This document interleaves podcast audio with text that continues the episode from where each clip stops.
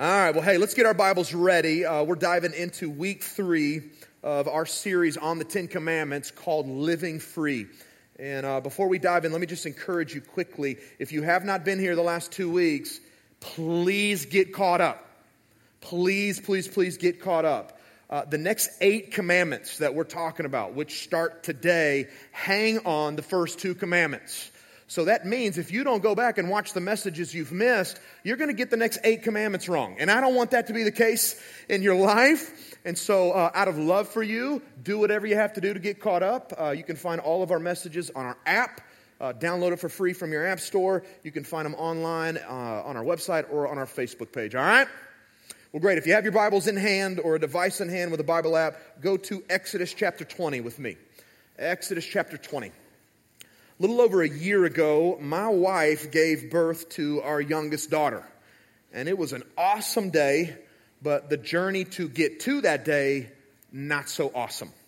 Uh, at eight weeks into the pregnancy, I rushed my wife to the emergency room. She was having complications, and we were worried that she was losing the baby. And it was especially scary because just a few months before we found out we were pregnant, uh, we lost a baby to miscarriage. So in our minds, we're thinking, here we go again. Here we go again. We're about to lose baby number two. But we got to the ER, they did the ultrasound and told us that everything with the baby looked great. But my wife had what's called a subchorionic hemorrhage. Uh, it's an area of bleeding between the placenta and the uterine wall. She had the same thing with the baby we lost. And the doctors told us before we left that, that it put her at higher risk of miscarriage once again. So, I mean, as you might imagine, we left encouraged that the baby was well, but discouraged by the news we got. And so we just started praying God, would you keep your hand on this baby's life? God, would you heal this issue within Amber's body? And, and that just became our prayer. And so 12 weeks went by and everything was awesome until we got to our 20 week appointment. We went in, they did the ultrasound, told us we were having another little girl, which is awesome and expensive, but that's another message for another time. And so, uh, great news, but, but we also got bad news. They told us that there was something off with her bowel, it was appearing brighter than it should have on the ultrasound. And so the doctor sat us down and said, Here's what it could mean it could mean cystic fibrosis, it could mean Down syndrome, it could mean trisomies 13 or 18 uh, which would then mean that she wouldn't live uh, but, but for a short time after birth. And so again, I mean, we left. It's just a waiting game. I don't know. We're just going to have to wait and see what happens. So, so we left again, very discouraged, fearful, doing our best to trust that God gave us this baby for a reason, and that even if something was seriously wrong, she was ours. She was ours. So again, our prayer was, God, keep your hand on our life. Keep your hand on my wife's life. Well, the next 20 weeks went by and they were pretty uneventful until the early morning of March 19th, 2015. I was woken up out of a dead sleep.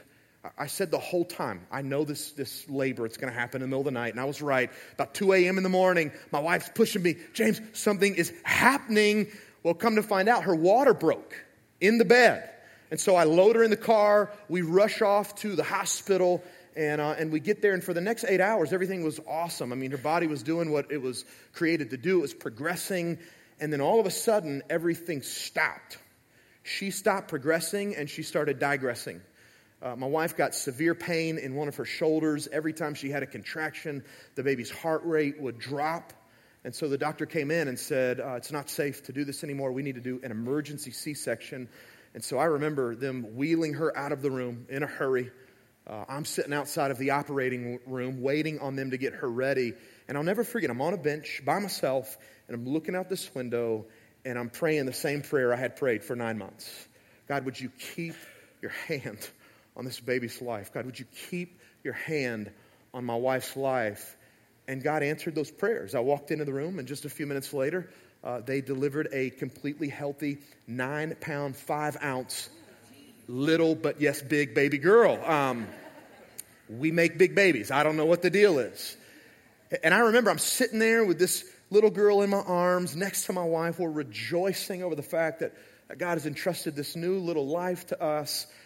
And the doctors are working on my wife, but it's taken forever like way longer than it should have.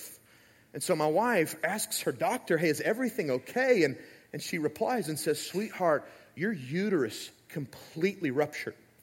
Like not a small tear rupture, but like a completely burst open kind of rupture. Come to find out, our daughter was outside of my wife's uterus and inside of her abdominal cavity.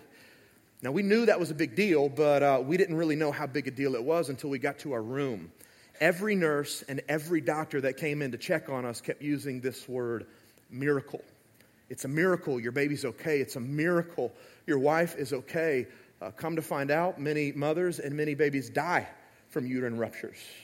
And I remember when the weight of that hit me. Like, as I realized I could have left the hospital that day wifeless and childless. Like, I broke down. My wife is asleep. I'm holding my daughter. She's asleep. And here I am, just a mess, praying yet again. But this time, I'm not asking God for anything. Instead, I'm thanking God for answering the prayers I had prayed for nine months, time and time and time again. Now, throughout this whole crazy process, our baby had no name. And that's completely unlike me or Amber. I mean, we're planners. We're not the type of people who would say, let's just wait till she gets here and, and we'll see what she looks like and then we'll pick a name. We knew what she would look like a baby, and that wouldn't help us at all, right? So we wanted a name, but every time we talked about a name, nothing felt right. And as I look back on it now, I truly believe that the sovereignty of God was at play. I mean, it was night two uh, after her birth, and we're sitting in the hospital room, and Amber brings up names again. And she says, What if we named her Selah? Well, that name, it was on our list, but it was toward the bottom of the list. Uh, but as soon as she said it, I knew that was it. Selah is a Hebrew word. It's used 74 times in the Old Testament, and it means to pause and reflect or to pause and give praise. This little girl gave us reason to pause and reflect on all that God had done for us. This little girl gave us reason to pause and praise God for the answered prayers along the way. And so as soon as she said it, I went, yeah, that's her name. We, we don't need to talk about this anymore. Now, in choosing that name for her, Amber and I did two things. Number one, uh, we exercised authority over her as her parents. Moms and dads in the room, you realize that the first act of authority you performed over your child was picking a name? They didn't get to choose their name, you chose their name, right? Act of authority. Second thing we did is we chose a name to declare our daughter's identity. You see, her name means something. Her name can't ever be detached from who she is, from what God has done for her, from her story. And today, as we talk about God's name, I need you to know those same things are true about His name. I grew up in church, and I don't know if I've ever heard a message on the topic I'm preaching on today, the name of God. And that tells me, most of us in the room, we've probably never heard a message on the name of God. But I need you to know two things true about His name. Number one, nobody gave God a name. God gave us His name. That's an act of authority. God reminds us that there is no one in authority over him, but instead he is in authority over all of creation, and that includes you and me. And then, secondly, please hear me the name of God, the name of God declares his identity. His name means something, and it can never be detached from his character, his nature, his authority, or his glory, which is why he gives us commandment number three. If you have your Bibles open to Exodus 20, uh, we're just going to be working through one verse today, verse 7. If you remember, if you've been here the past couple weeks, uh, God, He has just freed His people, the nation of Israel, from over 400 years in slavery. And so these people, they're free people. God wants to ensure that they live within the freedom He's provided. So He's given them some boundaries to live within. And here's what He says Commandment 3 about His name. Look, verse 7 You shall not take the name of the Lord your God in vain for the Lord will not hold him guiltless who takes his name in vain. Now, let's leave that on the screen for just a moment. I want you to look back up here. I don't know if you caught this, but God is speaking in third person. He doesn't say, Don't take my name in vain. He says, Don't take the name of the Lord your God in vain. Now, he, he does this on purpose. He's reminding us yet again of the significance of his name. We learned in week one of this series that the name God gave us in the Old Testament was the Hebrew name Yahweh. It means uncreated creator. It's a name that speaks of our God as the almighty, self existent, sovereign ruler of the universe. And God, his point in this command is this hey, you can't just use my name however you want to use my name, right? As we've learned in the past couple weeks, true freedom is not doing what you want to do. True freedom is living how you were meant to live. And so God is saying, you're not free just to do what you want with my name. My name means something, and it's meant to be used in alignment with, again, my, my authority, my character, my power, and my glory. And when you and I choose to do otherwise, we're using his name in vain. That word vain means empty or worthless. And the idea is that we would use the name of God in a way that separates his name from who he is. But we use the name of God lightly and flippantly. Uh, therefore, we, we treat him lightly and flippantly. We use the name of God carelessly and recklessly, and therefore we act carelessly and recklessly about God. Here's what he says The person who does this will not be held guiltless. Now, what in the world does that mean? Well, I, I don't know. It doesn't tell us. But we can look to some examples in Scripture to kind of get a picture of what the consequences might be. In Leviticus 24, a young man dies after misusing the name of God. In the New Testament, in Acts 19, and you should really read this story on your own sometime. It's fascinating. But seven brothers, they're known as the sons of Sceva. They misuse the name of God for their own purposes, and they end up in a fight with a demon possessed man, and, and they lose, all right? They leave the fight beat up and naked. Just a, a piece of, of friendly wisdom. You leave a fight with no pants on, you lost, all right? Just always remember that. Here's what I need you to know. Using the name of God incorrectly, huge deal. Huge deal. This is why it appears third in the list of commandments. Even before things like murder, adultery, stealing, misusing the name of God, it's highly, highly important. This topic is one that we cannot miss. Think about it in these terms. If you and I decided to go into business together and we said, you know, uh, Let's start a chicken restaurant. Why don't we call it Chick fil A? And we'll teach all of our employees to say, my pleasure, right? Would that be okay? Would that be okay? Of course not. And why? Because we have no right to that name, we have no right to that branding, and if we used it, we'd be in serious trouble. Hear me God owns his name, he determines how his name should be used. And he says, again, you're not free to do what you want with my name. You, you need to use it correctly. And if you use it incorrectly, there's a price to pay. So, how do we know if we're doing this? How do we know if we're misusing the name of God? Well, I want to answer that question for you. All right. I'm going to give you four ways that we take God's name in vain. So, if you're taking notes, just write these words down and I'll walk us through them. All right. Number one, promises. In Leviticus 19:12, God says, "Do not swear falsely by my name.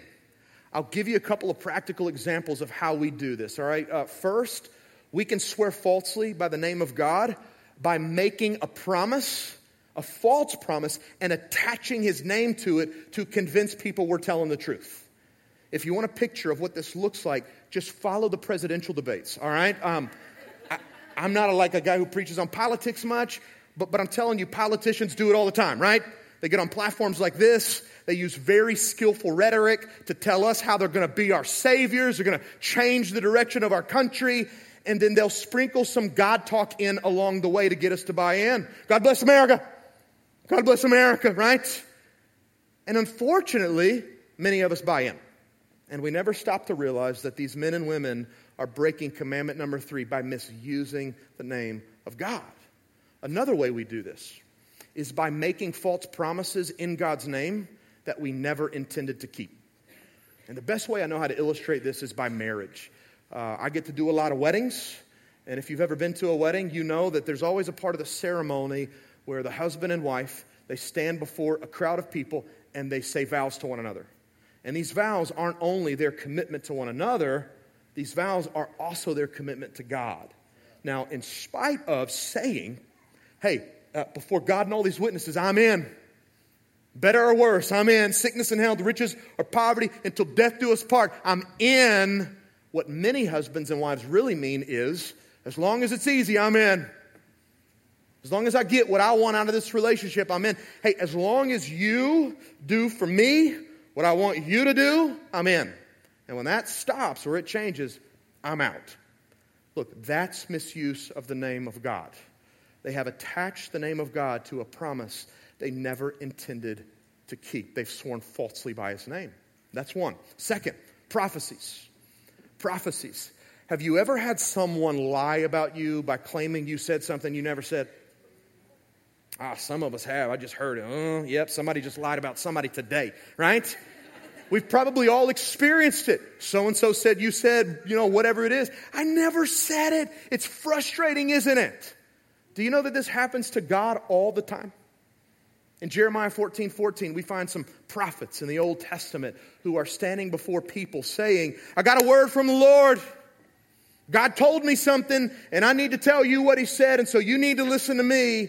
And God is in the background saying, Don't listen to them. I didn't speak. I didn't send them. I didn't tell them to say anything. Now, why in the world would they do this? Like, why would they say that God told them to say something He never said? Well, it's simple. They had an agenda. And they believe that if they attach God's name to their agenda, they would be successful in both promoting it and in advancing it. And today, when anyone speaks false prophecy, it's always done for the same reasons. They have an agenda. Maybe it's to look spiritual uh, or important. Maybe it's to manipulate people into doing something they want done. Maybe it's to justify doing something that they really, really want to do. And I'll give you some examples, all right? I've had conversations with people on more than one occasion. They sit down with me and we're talking about an issue in life, and they say, Well, James, you know, we, we prayed about it and God told us it was okay. Uh, my boyfriend and I, we prayed about living together and sleeping together, and God said it was okay. My response is, Really? You sure you were praying to the right God? Like, the God I know, he wrote a book, and in this book he wrote, he says, You shouldn't do that uh, James, you know, I prayed about it and, and uh, God told me I didn't need to travel overseas to share the gospel with people who desperately need it. Really? Because here God says all of us who know Jesus should go into all the world proclaiming the gospel to people who desperately need to hear. That's, that's not something you should even be praying about. You should just do it because God already said it. James, I prayed about it and, and uh, God told me I didn't really need to give my money. Really? Because when I read the Bible, God says your money's not even really your money, it's His money. And the only reason He gave you any money at all is so you can give part of His money back to Him. All for the sake of advancing His kingdom and the gospel in the world. Please hear me. Anytime you pray about anything, if you think God is speaking to you, it better line up with what He already said, or He's not the one speaking. Another example. Uh, have you ever had someone come to you and say, God told me to tell you. You ever had this happen? Look, some of us were laughing because we've had it happen. Uh, I still believe in the gift of prophecy. Like I believe God still uses people today to speak into the lives of other people. So I don't want to treat it lightly, like it doesn't happen. Uh, when God speaks, we should always take it seriously. But I also know there are a lot of crazy people out there that you shouldn't listen to because, like these prophets in Jeremiah, they're saying things that you God never said one of our friends, uh, my, one of my wife's friends several years ago, she had a lady come to her once and say, God told me to tell you that you are going to get pregnant. Well, this was great news for her because she had gone years uh, being unable to get pregnant, so she's all excited. Well, well, guess what happened? She didn't get pregnant. And guess who she got mad at? Not the woman who relayed the message, she got mad at God. And she sat down with my wife one day and she said to my wife, Why in the world would God tell her to tell me I would get pregnant if I wasn't going to get pregnant? And my wife is scratching her head, going, Do you think she might have lied to you? Like, has the thought ever crossed your mind that maybe God never told her to say that? Another friend, another friend of ours, she was on a mission trip in Jamaica several years ago, and she had a Jamaican woman come to her and say, God told me to tell you that you're going to be a famous singer back in America. And, some of you might have heard of our friend. Her name's Taylor Swift. Now, I'm kidding. You've never heard of our friend because it never happened, right? Our friend couldn't sing then and she can't sing now. She's a stay at home mom. Never happened. That lady was lying to her. God never told her to speak. All right, look, before we keep going, let me give you a word of caution. Here you go. Look, if anyone ever says to you, God told me to tell you, all you do is test it. That's all you do. You just test it. 1 Thessalonians 5:20 says, "Don't despise prophecy." So again, we don't treat prophecy with contempt. We don't act like God doesn't do it. We don't despise it, but we test it. If somebody says, God told me to tell you, we take it back to the word, we take it to prayer, we take it to wise counsel, we hold on to what's good, and we let go of the rest. And ultimately, we know if God spoke because of what he said comes to pass, well, it was him. And uh, if what that person said doesn't come to pass, well, that wasn't God speaking. That person was lying. Number three, pretenses. A pretense is a sham, a fake, a facade. It's an attempt to make something appear true when it's not true. And uh, I'm going to give you a picture of this from the Bible in just a moment. But in the context of this message, it means that we would misuse the name of God by pretending to love Him when that's clearly not the case.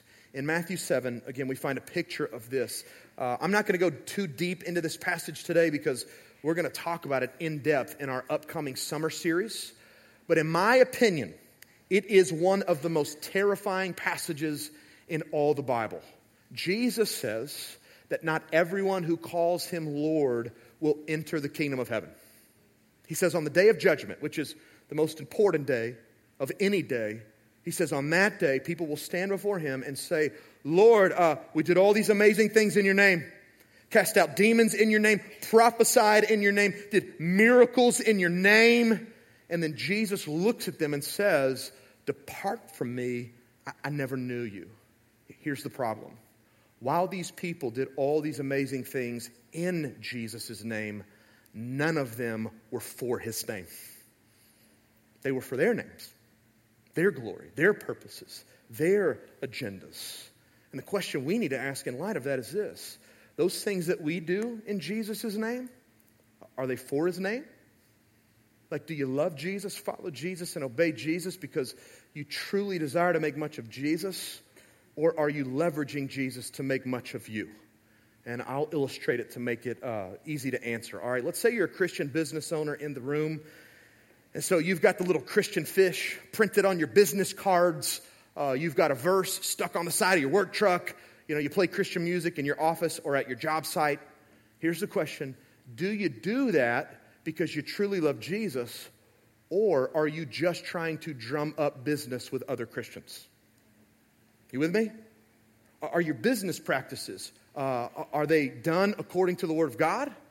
Or are they shady and manipulative because you're trying to do all you can do, even cheat people out of money, to take home more money? The question I'm asking is are you pretending to be something you're not for the sake of personal gain? Big question. This happens in my world all the time. I will tell you that there are men out there who call themselves pastors, but they don't love God and people they love themselves and they use God and people for personal gain. It's insane to me that these guys, it scares me to death. No one will have to answer to God for this one day, but they use the name of Jesus to promote their names, to sell their books, to build their kingdoms. Look, this is why it's important for you to be really careful when it comes to who you watch, who you read, who you li- excuse me, who you listen to. Not everyone that calls himself a pastor is for you. Some of them are for themselves and their misuse of God's name proves it. Finally, number four, profanities. Profanities. Uh, back to Leviticus 19:12. God finishes that verse by saying, "Don't swear falsely by my name, consequently profaning my name." Now look, let's be honest. When we think about profaning the name of God, what comes to mind first for many of us is GD, right? And that's obviously one way to profane the name of God, but it goes beyond that. To profane something means that you treat it with irreverence, you disrespect it, you trivialize it, you treat it lightlessly and carelessly. And to my point earlier, because God's name cannot be detached from his identity, anytime you profane his name, you make God into something less than he is. You make our big God small. You make our glorious God inglorious. You make our weighty God light and insignificant. And I want to help you understand how we do it, all right? So let me make it real practical. I'm going to say some phrases, and I want you to finish out my phrases, all right? You're going to know these. Uh, the 830 people, they knew them at least. Maybe they're just bigger sinners than you. I don't know, but I'm just kidding. We're all in the same boat here. Here we go. You ready? Here's the first. You finish it. I swear to God. Yeah, you've heard it, haven't you? Some of us, we probably used it. I swear to God I didn't do it. I, I swear to God I did it. Why do we say this? We do it because we're trying to convince someone that we're telling the truth, right? In the New Testament, uh, Jesus' brother James, he says, You want to convince people that what you're saying is true? Quit throwing around the name of God carelessly and just be a person of integrity and character. Be a person of such integrity and character that when you say yes, it's yes, and when you say no, it's no. Quit swearing falsely by the name of God. Uh, here's another one. Ready? Here we go. Uh, praise the Lord. Lord. Praise the Lord. Now, of course, we're supposed to praise the Lord, right? But, but not in a trivial manner. Praise the Lord, it's the weekend. Praise the Lord, it's pizza night. Praise the Lord, Braves finally won a game, right? If you're choosing to use the name of the Lord in that manner, hear me, hear me, it's losing its weightiness in your life. I'll give you another one. Uh, OMG. Yeah, we know it. I mean, how oftentimes have you seen this on Facebook, Twitter, Instagram? How often have you seen it come through in a text message? I won't ask how often you've sent it, but, but we've seen it. And some of us have used it. And we all know, look, we all know that nobody means, oh my gosh, oh my goodness. We all mean, oh my, oh my God. Look, because I love you, I need you to know, not the best use of God's name. Let's do one more. How about this one? Uh, Lord have mercy. Lord have mercy. Lord have mercy. Look, if you know someone in need, uh, they're sick, they're in an accident, they need prayer, of course that's an appropriate response. Lord, have mercy but when you choose to use it in a different way, right? Lord, have mercy. The line around Starbucks, it's a mile long. Lord, have mercy. The Braves are probably going to lose again this week, right? Lord, have mercy. I've texted her eight times and she still won't agree to the date. Unbelievable. Lord, have mercy. Single guys in the room, here's some friendly advice. Ready? Call her. Just call her and stop trivializing the name of God. And maybe he'll help you get a date. I don't know. Maybe he won't. But I'm just saying it's worth a try. It's worth a try. Now, I would imagine, I would imagine, and let me just say this before I go here. Look, if you want other examples of how we profane the name of the Lord, um, go home, open up your drawer, and just look at some of your lame Christian t shirts. Or after the gathering, walk out and uh, look at the back of your car at some of your bumper stickers that treat the name of God lightly. I had a woman after last gathering come and say, James, now I got to go look at all my bumper stickers. I have a ton of them. Got to go home and probably peel some off, right? Profaning the name of God, losing its weightiness in our life, treating it in a careless way. Now, back to what I was about to say. I would imagine at this point in the message, some of us are feeling really awake. Really awake because we know we're guilty. We're guilty. And what I don't want you to do today is leave scared to use the name of God at the risk of misusing it. Because that's not the point of commandment three. God's not saying to us, hey, don't use my name. Don't use my name because you might mess it up. What he's saying to us is, hey, you can use my name, but when you use it, use it in the right way. So, how in the world do we do that? Great news Jesus gives us the answers. Uh, in John chapter 8, Jesus, he's having a conversation with a group of Jewish people and they question Jesus about his identity. And at one point in the conversation, Jesus, he talks about Abraham, the father of the Jewish nation, and he says something really confusing. He says, Abraham rejoiced that he would see my day. Now, these people are trying to figure out what in the world he meant. I mean, Jesus is in his 30s. Abraham lived thousands of years before this moment. And so finally they speak up and say, Jesus, you're not even 50 years old yet. Like, what are you talking about? Abraham rejoiced that, he'd see you day. You're claiming that he saw you and you saw him? What do you mean? And then Jesus drops this bombshell. He says, Before Abraham was, I am. Before Abraham was, I am. That name, I am, is the same name God gave to Moses in Exodus 3 when he spoke to him from the burning bush. It's the name Yahweh. Jesus is saying to these people in John 8, I'm Him. I'm God. I'm Yahweh. I am the eternal, self existent, sovereign ruler of the universe. It always dumbfounds me when people say, uh, Jesus never claimed to be God. You Christians, you make it up. You put words in his mouth. Apparently, those people have never read John 8. Because in John 8, Jesus clearly claims to be God. It's why the people pick up stones to kill him. It's why a short time later they had him arrested and crucified. But, but praise God, three days later, Jesus came bursting forth from the grave, proving he was who? God. He's God. It's who he is. So hear me, hear me. To honor the name of God, to treat his name rightly, reverently, respectfully, to treat it as the powerful, authoritative name that it is. Here's what you do you spend your life honoring the name that is above every name. And what name is that? Our Lord Jesus. Our Lord Jesus. If you still have your Bibles open to uh, Exodus, flip over to the New Testament with me, if you will, um, to the book of Philippians. I want to show you what the Apostle Paul says about the name of Jesus. Philippians 2, starting in verse 5. Look at this. Paul says, Have this mind among yourselves, which is yours in Christ Jesus who, though he was in the form of God, did not count equality with God a thing to be grasped.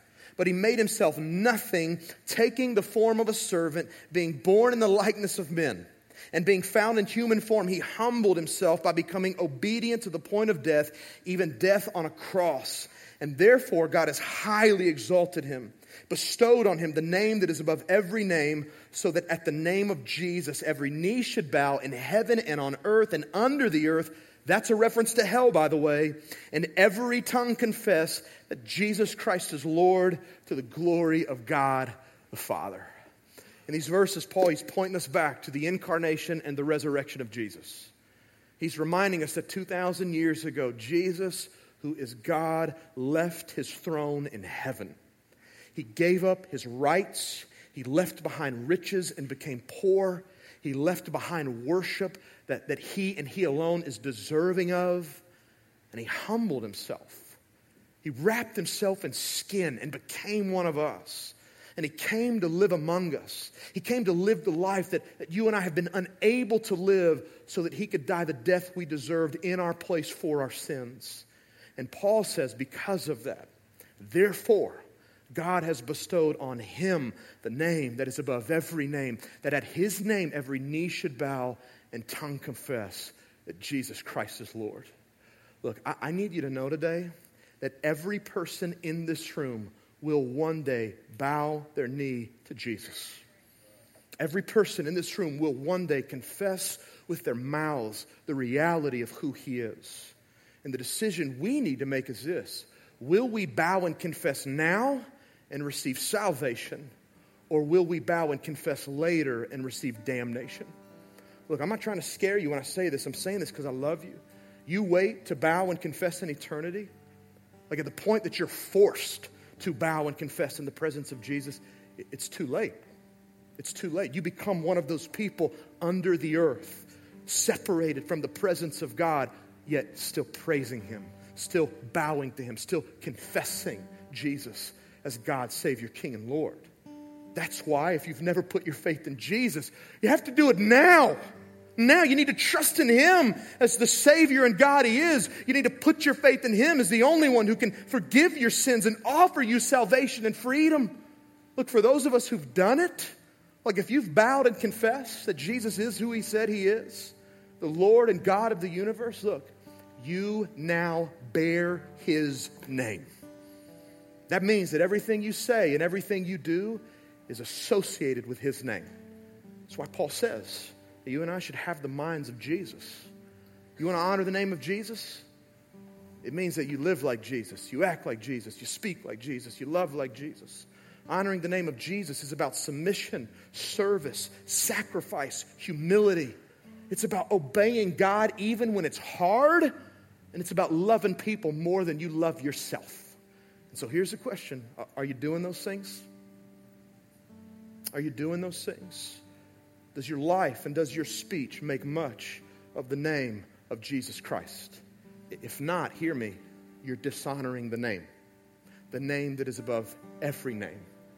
your mouth and your life say about Jesus that he is empty, that he is worthless, and that he is insignificant. Now, here's what's crazy to me Jesus knew you'd be guilty.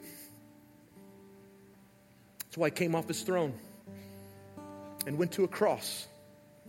It's insane to me to know that the God of the universe took our punishment for dishonoring his name.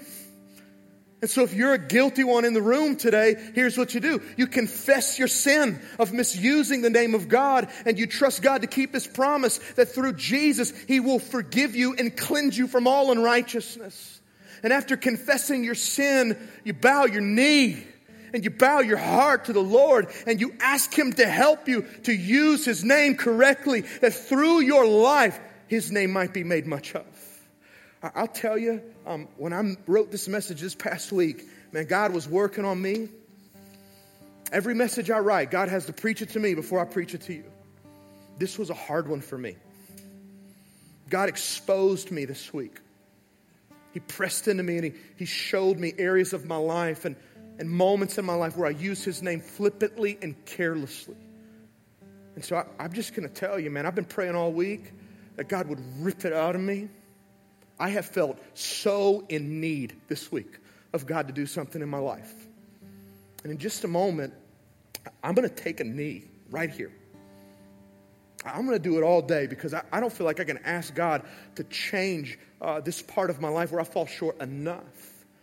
And so here's what I want to say to you. If you're guilty, if you know you're in the same boat as me and you're guilty, man, come and take a knee with me. Our prayer team's going to be here. If you want somebody to pray with you or for you, they'll be available. But we're all going to take a knee to Jesus.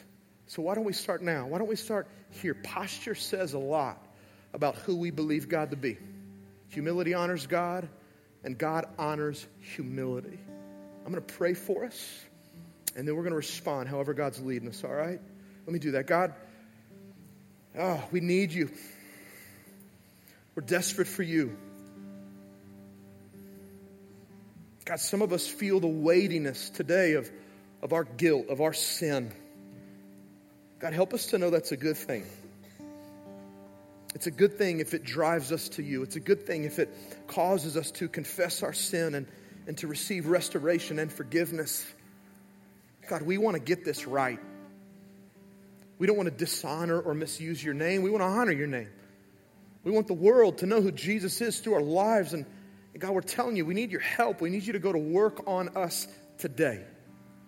And so, God, I'm just praying, would you give people humility, give them courage to bow a knee, to spend some time in prayer. God, help people to have the faith they need to confess Jesus as Lord. God, in the next few moments, would you just move in power, do things in this place that only you can do? And God, we're trusting you for that. Lord, we pray all this in the name that is above every name. Jesus' name. Amen.